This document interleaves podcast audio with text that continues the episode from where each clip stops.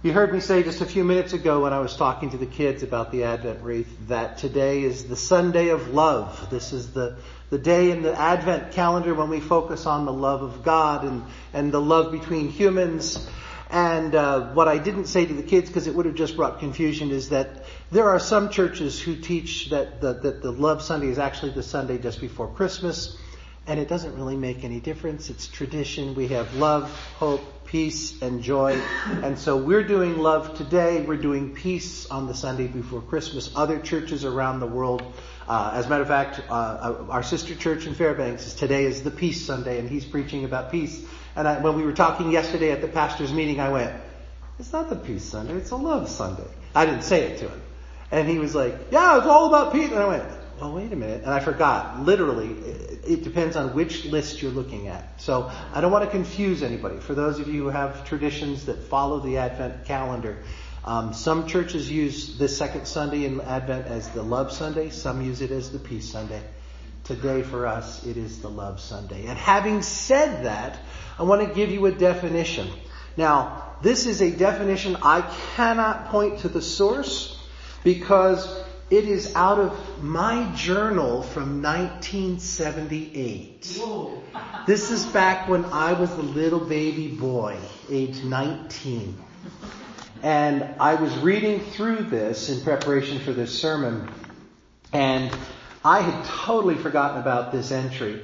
But on 23rd of April 1978, at 9:30 in the morning, I wrote um, a lot of stuff that you're not going to hear.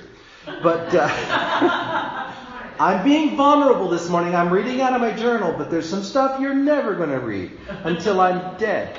But anyway, but as part of the prayer, the Bible study that I did that weekend, because I was at a retreat or something that weekend, I wrote this.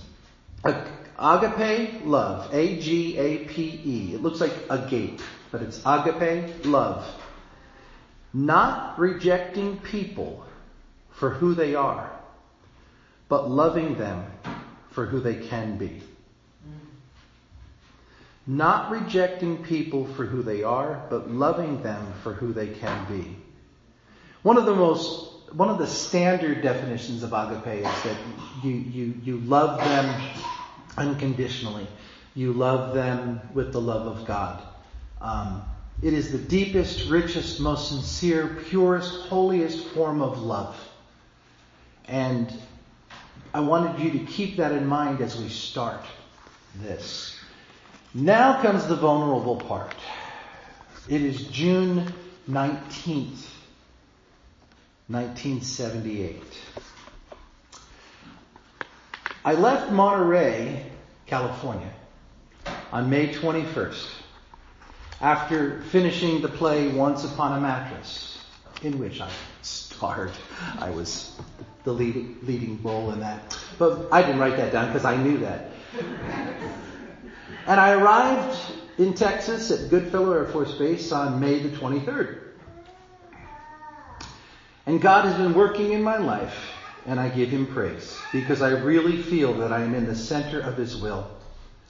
I'm going to the First Church of the Nazarene, and I won't tell you the, I, I didn't put it in here, but you need to know. I, at that point in my life, prior to June of 1978, I thought the Church of the Nazarene was a cult. And um, I had fought for months when I was in Monterey. No, I'm not going to go to your church. No. But finally, this guy forced me to promise that when we got to Texas, I would go at least once. So I went once, and I've been with it ever since. So I really feel I'm, I'm in His will. I'm going to go to the first, I'm going to the First Church of the Nazarene. Pastor Gilly and his wife are so neat. Um, and you're going to learn that at the age of 19, I use the word neat a lot. Um, they've taken me in the, as their son, and what's really neat is that they have a daughter named Renee. She's 18 and blonde and beautiful. I met her May 24th, but I figured that she had a boyfriend. Well, it turned out she didn't. Because on June 1st, 1978, we were at a party for the youth group at the church, and afterwards, actually we were the last two to leave, I asked her if she wanted to go out for a Coke, because I'd been broke lately, and she said yes. And we went out. After driving her car to her house, we then took my car to Sambo's. And I didn't put it in the journal, but I thought when, when I, when I said, you want to go for a Coke? She said, I'd love to. And I, she said, oh, wait a minute. I drove my parents' car here. And I was like, ah. Oh. And she said, well, why don't we do this? Well, you could follow me to my house and then I'll just ride with you in your car to Sambo's. I was like, okay. And as we're driving, I'm like, she's making this so easy. This is cool. Anyway, we got in my car and then we went over to Sambo's and then we drove back to her house and we sat in my car and we talked and talked and talked and talked. And as usual, I was scared to make a move, but that's a good thing, I guess. Anyway, I finally got to the topic, turned around, and I told her that I liked her. And she told me she liked me. And that's been our relationship since. And then I'll skip. And then, uh, after lunch, I was laying on the couch at her parents' house, and I had my feet laying on Renee's lap, and she was writing on the back of one of her senior pictures. It was a three by five, and I thought it was going to be for her friend Joyce, and I was wishing inside that I could have one. And all of a sudden, Renee handed the photo to me. It made me feel so good. Thank you, Jesus, for her. She makes me feel so good. Please, let me trust you with this relationship. Oh God, inside I keep thinking how neat it would be to be married to Renee, but I've only known her such a little while. It's just less than a month, and I don't want to mess up this relationship. Please help me to leave this in your hands. Jesus, I want my life to be fully in your control. You are my Lord, and I want to trust you in every step of the way. Please, God, help me to grow closer to Renee, to grow closer to you, and to just live as pure and righteous and holy a life as you are able to allow me to live. Please let me be open to your spirit and follow what you say. Help me to get into your word more. Thank you, Father. And then, Mama G, that's Renee's mom, Mama G invited Joyce, Renee's friend, over for the evening. And it was enjoyable. Mama G and I talked about our feelings over teenage marriages. We agreed mostly. And we both feel that if you have, if you love someone enough to marry them, then that love will last and there's no need to rush into marriage. Still my feelings, I was really interesting as I was reading this because I was like, I didn't realize how manipulative her mother was being in that point in my life. She was just engaging me in a normal conversation, but she was getting her point across. There's no reason for you two to rush into anything. After all, you're just 19. Still, my feelings are that I want Renee now.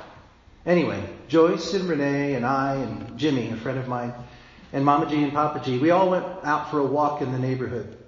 It was neat. And when we got back, Joyce and Renee and I went out and we laid on the front lawn under the stars. It was neat. Renee and I were in each other's arms and I was nibbling at her ear and her cheek and Joyce was really cool about it. And I'm going to miss Joyce. She's leaving tomorrow to go to Tinker Air Force Base. She's a really neat lady. Sorry. I hope we stay in touch. Anyway, about 12:45 in the morning, Joyce and I needed to leave and head back to the base, so I kissed Renee goodbye, and she said, "Good night. I love you." That's the first time she's ever said that to me. I told her that I loved her too, and then I left. I've been holding back on saying those words, I love you, because I don't want to just throw those words around. I want to mean them. Anyway, I think I do mean them. So I said it. I love you, Renee. And then, three months later, we went to the layman's retreat, and it was excellent. Not just neat. I asked Jesus to marry me. Excuse me, I asked Renee to marry me. And after thinking and praying about it all day, now listen to this. I asked Renee to marry me at nine in the morning. And after thinking and praying about it all day, she finally came that evening and said yes. That was a hard day. When she said yes, I was in my bunny foo-foo outfit for the play that we were doing. And she said that she had always wanted a rabbit of her own. Anyway, we're now engaged, and I praise the Lord. I love Renee so much. I can't wait to hear from her on Saturday. She was at college, and I was in Texas. Um, anyway, I think I'll close now. Starting tomorrow, I'm going to write in this every day like I should be. Blah blah blah blah blah. So that was our the first three months dating and learning how to get negotiate the relationship, and finally saying I love you, and then actually three months in we got engaged. And the girls at the college that Renee went to, to hated Renee because every single month on the first of the month she got roses because we started our first, our relationship was on the 1st of June 1978. So on the 1st of July I gave her a rose. On the 1st of August I gave her two roses. On the 1st of September I gave her three roses. And after it got to 12 roses I had to switch from long stem roses to miniature roses because I could not afford 13, 14, 15. But she got a she got a bouquet of roses every single month on the first, and the girls in the dorm hated her um, for it. See, this is too important to lose. But anyways, I wanted you to hear that because we're going to be looking at a, a, a young couple in just a second who went through exactly this in their world. So turn with me now to Matthew chapter 1. Matthew chapter 1. And we're reading from uh, verse 18 to 25. Now, the birth of Jesus Christ took place in this way. When his mother Mary had been betrothed to Joseph before they came together, she was found to be with child from the Holy Spirit. And her husband, actually fiance at that point, Joseph, being a just man and unwilling to put her to shame, resolved to divorce her quietly. But after he considered these things, behold, an angel of the Lord appeared to him in a dream, saying, Joseph, son of David, do not fear to take Mary as your wife, for that which is conceived in her is from the Holy Spirit. She will bear a son, and you shall call his name Jesus, for he shall have, he will save his people from their sins. All this took place to fulfill what the Lord had spoken by the prophet. Behold, the virgin shall conceive and bear a son, and they shall call his name Emmanuel, which means God with us. When Joseph woke from the sleep, he did as the angel of the Lord commanded him. He took his wife, but knew her not until she had given birth to a son, and he called his name Jesus. Do we have any children present? She's young enough, it's not a problem. Okay. When I was in Bible college, about 20 years after this journal was first started, I was seeing a therapist as part of my training. I was uh, my bachelor's degree is in Christian counseling, and my training required me to go through a minimum of 10 individual therapy sessions so that I would learn what it means to go through therapy, to see as, as a patient and to also observe the therapist in their work to learn the techniques while I was going through the therapy, it was real therapy. My therapist asked me some questions and we got in some areas and one of the, one of the chief areas that I was struggling with was, uh, with, with understanding scripture, making it real in my life, and then also dealing with some personal stuff of my own. So he gave me a homework assignment. He said, I want you to pick a passage of scripture. You choose whichever one you want, and I want you to journal about that passage of scripture, but I want you to put yourself in the setting. I want you to use your imagination and I want you to be part of the story. And bring it back next week. So this is what I wrote. What are you thinking, Joseph? She has betrayed you. You have loved her and honored her and worked all these many months to prepare a home for her. And how does she repay you? She sluts around and gets pregnant. Joseph is so quiet. His answer comes after much deliberation. I'm crushed. I love her. How could she do this to me? I try to console him, but he asks me to leave him alone. So I go to my room and I get ready for bed. I am furious. How could Mary have done this to Joseph of all people? I mean, he loves her. He trusted her. I am so angry. I almost feel betrayed for him. The next morning at breakfast, Joseph and I are again talking. But something's different this time. He, he's filled with a a sense of peace and, and wonder. There's almost a glow about him. And as he sits at the table, I notice this change in his countenance from last night. And as he sits down with his cup of coffee, I ask him what's going on. And he looks up at me and just stares for a few seconds, saying nothing. When he speaks, there's a sense of wonder showing even in the tone of his voice. Joseph tells me that he went to bed very troubled. He tossed and turned most of the night. When he finally did fall asleep, he was suddenly awakened. He's not sure if it was really him waking up or if it was just a dream. But something happened and standing before him at the foot of the bed was this beautiful, huge man with powerful wings resting against his back. There was a, a glow that radiated from this guy. This man, Joseph relates, was an angel from God. He told Joseph to stop worrying about what Mary did to him. He assured Joseph that what is conceived in her is from the Holy Spirit. The angel told Joseph that all of this was God's plan and that he shouldn't be afraid to take Mary into his home as his wife. As Joseph relayed this to me, I sat there incredulous. Joseph, you are such a jerk.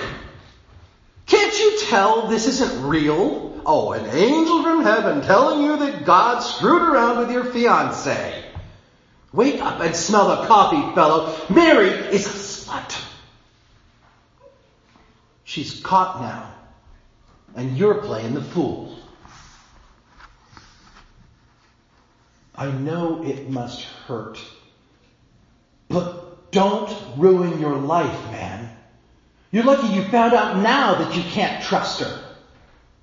I know it's going to be hard. I know you're going to go through some pain. But come on, Joseph, she betrayed you.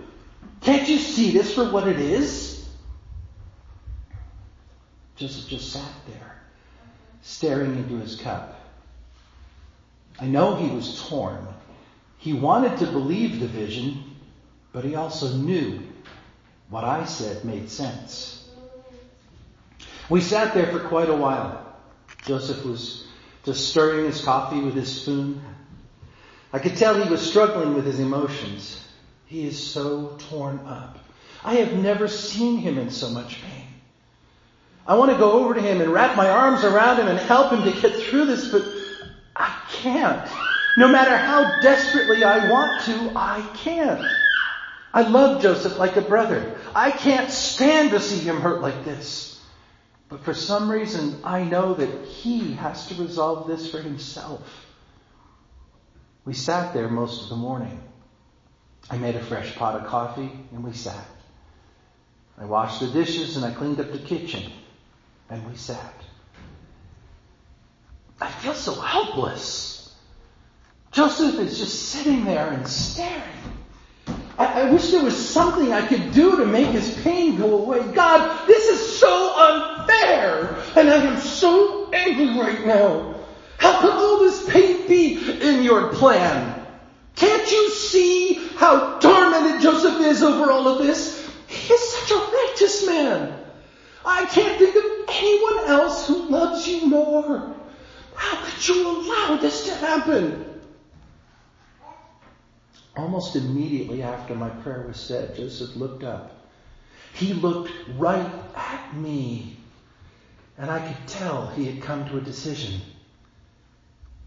He was smiling. I don't understand how he could smile, but there he is, just smiling. Finally, he said, Bob, I've made my decision. I trust God. And I trust Mary. I don't know how, and I don't know if I ever will know how. But I believe Mary hasn't betrayed my love. I believe this child is God's. A miracle has happened. There's, there's just something about his face and, and the tone of his voice and the deliberateness of his conviction that convinces me that this is true. Joseph says, I'm going over to Mary's house. I want to talk with her about all that's happened. Bob, will, you come with me? Sure, I said. So we left for Mary's house. It was amazing. Joseph had been so despondent last night, and then this morning he was confused, but now, now he walked with confidence. This was the Joseph I knew and loved, happy, almost joyful. He was convinced that this was all in God's plan, and we were going to Mary's house to let her know it was okay. When we arrived, we were greeted by Benjamin, Mary's father. He had an odd look on his face as we approached. It was almost as if he was studying Joseph's face, like he was trying to read Joseph's expression.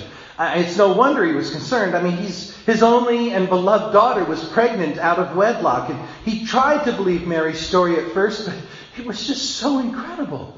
And then finally, after a long, serious talk with her, Benjamin was convinced that Mary had been faithful. He believed that the situation was indeed a work of God. The problem he was now facing was whether or not Joseph would be willing to believe the story. But very quickly, however, Benjamin's fears were allayed. Joseph greeted Benjamin heartily. They embraced, and then we all went inside. Benjamin offered us seats and then called for refreshments, and as we sat and visited, Joseph related the story of the angelic visitation to Benjamin. Benjamin sat quietly, absorbing every word Joseph spoke. And when Joseph told him of his decision to honor Mary and take her as his wife, Benjamin let out a deep sigh of relief. He asked Joseph if he wanted to go to Mary in the backyard, and Joseph quickly agreed and left the two of us to, to find and reconcile with his true love. Out of respect, I stayed with Benjamin in the living room while Joseph went outside. The following is what Joseph later told me about his meeting with Mary.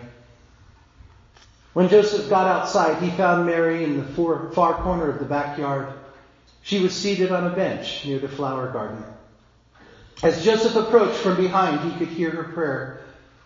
Through her tears, she said, God in heaven, I am your willing servant.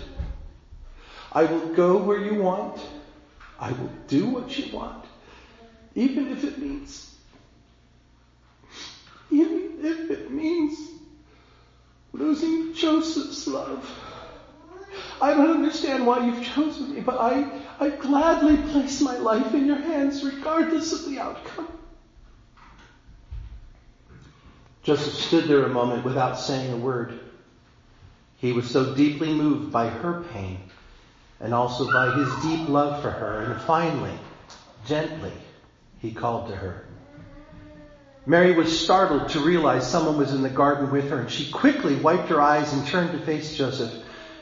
She hoped for the best, but was prepared in her heart for whatever might happen.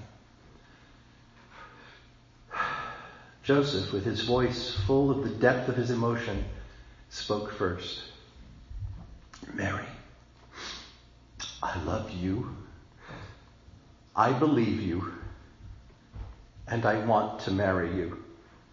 Mary fell into his arms and she was almost afraid to speak, fearing that this was just a dream. But as she felt the strength of her beloved's arms envelop her, she realized this was no dream.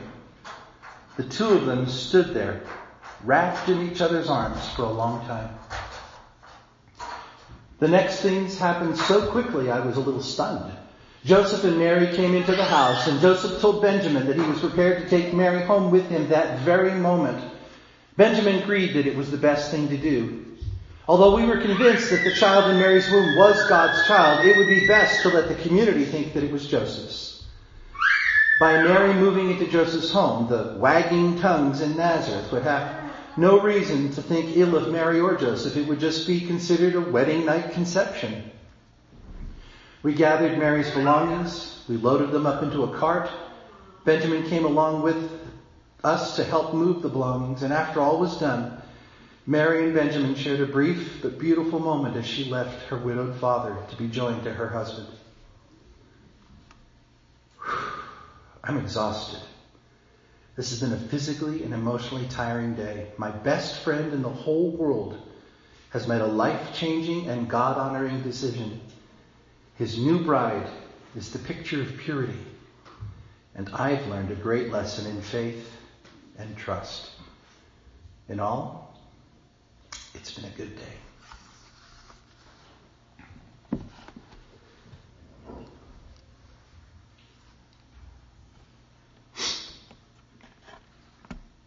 We read in Matthew chapter 1 and then in Luke chapter 1 about a 14, 15, 16 year old girl and an 18 or 19 year old man. Some people say maybe Joseph was older, but it doesn't make any difference. These were real people with real lives and real feelings. And they did not know the end of the story. All they knew was that they were trying to follow what they knew to love the Lord their God with all of their heart, with all of their mind, with all of their strength to be holy and righteous people, to do what was necessary to bring honor to God. That was their purpose. And they were asked to do seemingly the impossible. And it meant literally giving up their hopes and their dreams. Everything that they had thought about. Can you imagine 14 year old Mary who's engaged? What she must have daydreamed about? Having her first child with her husband and sharing that intimate home with her family as they grew, the kids little by little, stair stepping up. And it was all changed in an instant because an angel came and said, Are you willing to follow God's plan? And it seems so hard that God would ask anyone to do that. But you see, God so loved the world that he gave his only begotten Son, that whoever believes in him should not perish but have everlasting life. And then, as we heard read this morning in 1 John chapter 4, we heard about perfect love. We've heard that love is from God. Whoever loves has been born of God and knows God. Anyone who doesn't love doesn't know God because God is love.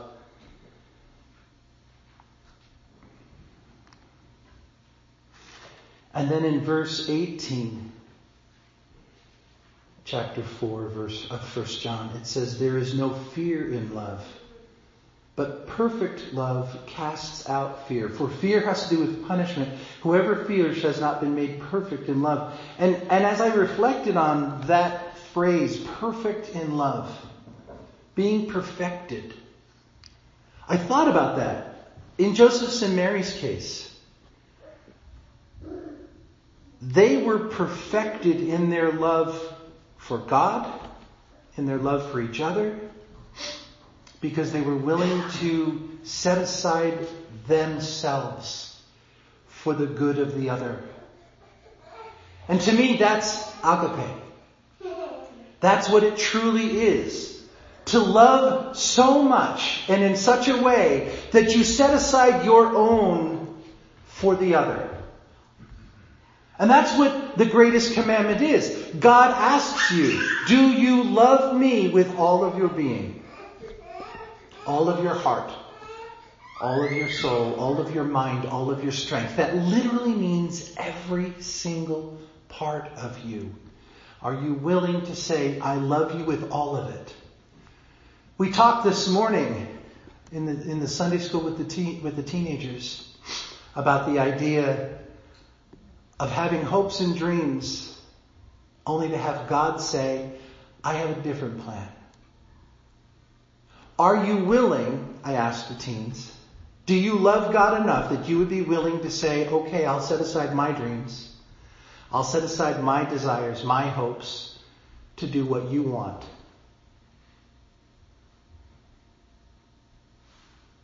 It's not an easy thing to do, but it is the right thing to do.